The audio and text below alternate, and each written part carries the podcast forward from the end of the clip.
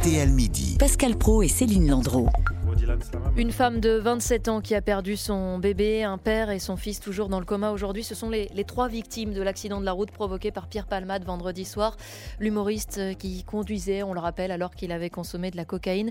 Bonjour, maître Mourad Batik. Bonjour. Vous êtes l'avocat des trois personnes qui étaient donc dans cette voiture percutée par Pierre Palmade. Euh, D'abord, qu'est-ce que vous pouvez nous dire de leur état de santé à l'heure où l'on se parle? Alors, euh, des trois et peut-être même des quatre, parce qu'il y a un bébé qui est euh, décédé, qui est, euh, qui, est, qui est mort à l'heure où je vous parle. Euh, leur état de santé, euh, il est euh, catastrophique. On a euh, une, euh, une passagère qui était à l'avant, qui a perdu son bébé, qui a des séquelles physiques et psychologiques extrêmement importantes. Et on a toujours euh, deux, euh, de, c'est le conducteur et euh, le passager arrière, le petit garçon, qui sont euh, aujourd'hui encore en service de réanimation. Toujours dans le coma tous les deux? Alors, on ne sait pas s'ils sont euh, dans le coma, mais ils sont encore en service de réanimation aujourd'hui. Mais est-ce que le pronostic vital de ces deux blessés est toujours engagé? Alors, les informations euh, nous viennent de façon euh, extrêmement parcellaire.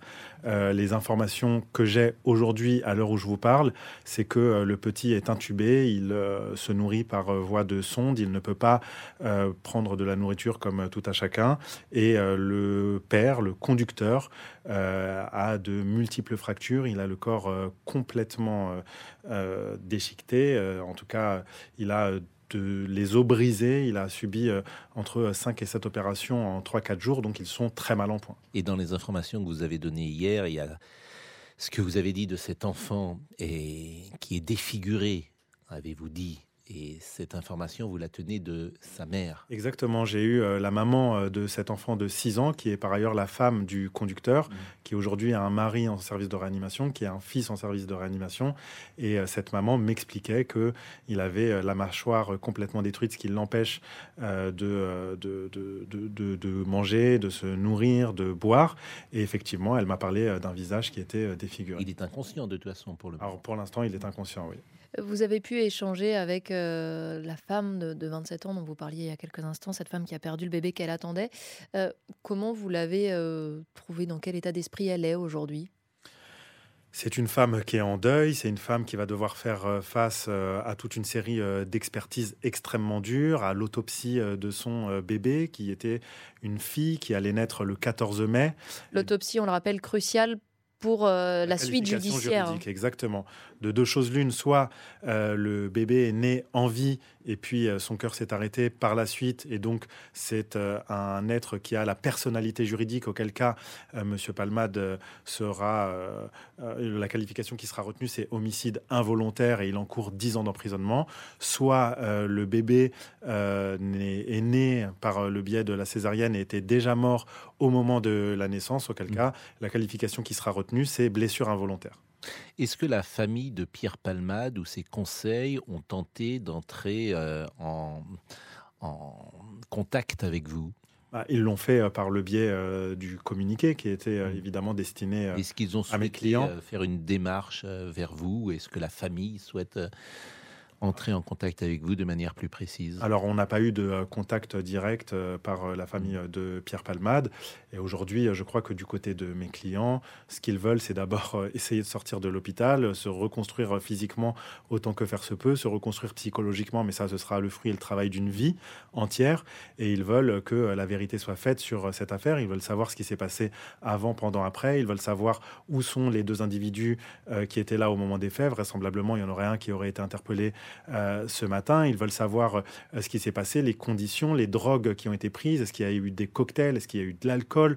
Ils veulent euh, comprendre ce qui s'est passé. Et in fine, ils veulent que devant la juridiction de jugement, eh bien, la justice soit faite et soit rendue pour cette famille qui est dévastée dans les trois de ces êtres qui étaient là au moment des faits dans le véhicule et pour tous leurs proches. On parle de la maman de ce petit garçon, on parle du mari de cette passagère qui lui aussi a perdu cet enfant. Et voyez que de façon euh, concentrique, on a plusieurs cercles et des dommages collatéraux presque infinis. Est-ce que vos clients craignent euh, justement que la notoriété de Pierre Palmade, la médiatisation de cette affaire ne leur porte préjudice d'une manière ou d'une autre? C'est une crainte, c'est une crainte évidemment qu'ils ont eue dès lors qu'ils ont appris que le conducteur était Monsieur Palmade.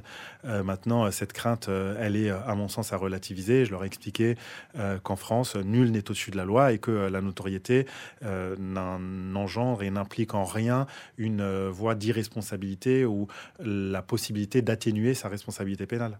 Les avocats sont comme les médecins, ils doivent prendre évidemment du recul sur toutes leurs affaires, mais euh, vous êtes un jeune avocat. Hein. comment vous vivez ce moment et ce contact avec cette famille? Effectivement, il faut essayer de prendre euh, de la distance. Après, euh, c'est évidemment pas facile de prendre de la distance dans ces conditions-là. Quand vous avez une femme qui vous appelle avec euh, une dignité extraordinaire et qui, dans ses premiers mots, vous dit que ses premières pensées vont à ceux et celles qui l'ont aidé. Elle pense à la passante qui lui a maintenu la tête et qui l'a empêché de tomber inconsciente peut-être dans le coma. Elle remercie les pompiers. Donc, vous voyez, quand vous avez des gens qui sont de cette dignité alors qu'ils ont vécu quelque chose d'extraordinaire, extrêmement euh, dramatique et d'irréversible, eh bien évidemment, ça vous prend au tripes, ça vous prend au cœur, ça vous prend euh, dans, dans, dans, votre être, et quelque part, ça décuple vos forces aussi pour euh, les défendre le mieux possible, pour porter leur voix avec le plus de dignité et faire en sorte de les représenter au mieux dans les médias. C'est ce que j'essaie de faire aujourd'hui devant vous, et sur le plus long terme face aux juridictions. Pierre Palmade, par la voix de ses proches, hier, demandait déjà pardon c'est trop tôt pour ça? Oui, c'est beaucoup trop tôt. On n'est pas du tout dans ce tempo-là. On est dans le tempo où vous imaginez que euh, les parents ont même pas encore enterré euh, euh, le, bébé. L'autopsie n'a encore pas été réalisée. Donc, vous voyez, on n'est même pas encore dans la période. C'est assez sordide d'ailleurs, parce que évidemment, pour cette mère, elle a perdu un enfant. Euh, il avait euh, entre six, mois et demi, hein, je crois. mois de grossesse pile, Et, lorsqu'elle est sortie, euh, c'est vous qui le disiez, de la voiture, elle disait mon enfant, mon enfant. Et on entre effectivement dans une querelle juridique pour savoir si cet enfant était viable ou pas, ce qui changerait la qualification de juridique en homicide involontaire. C'est bien ça.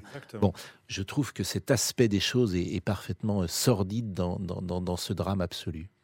évidemment, humainement, et euh, moralement, ça pose, ça pose des questions. Et elle a perdu son enfant. Elle a perdu son enfant, elle a perdu un être, et elle me l'a décrit, elle l'a vu. Elle a vu euh, ce bébé lors de son accouchement par euh, la voie d'une césarienne forcée.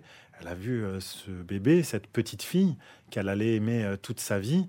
Et cette petite fille, elle était formée, elle avait des mains, une tête, un cerveau, elle avait tous ses membres, comme on peut imaginer un prématuré qui serait né.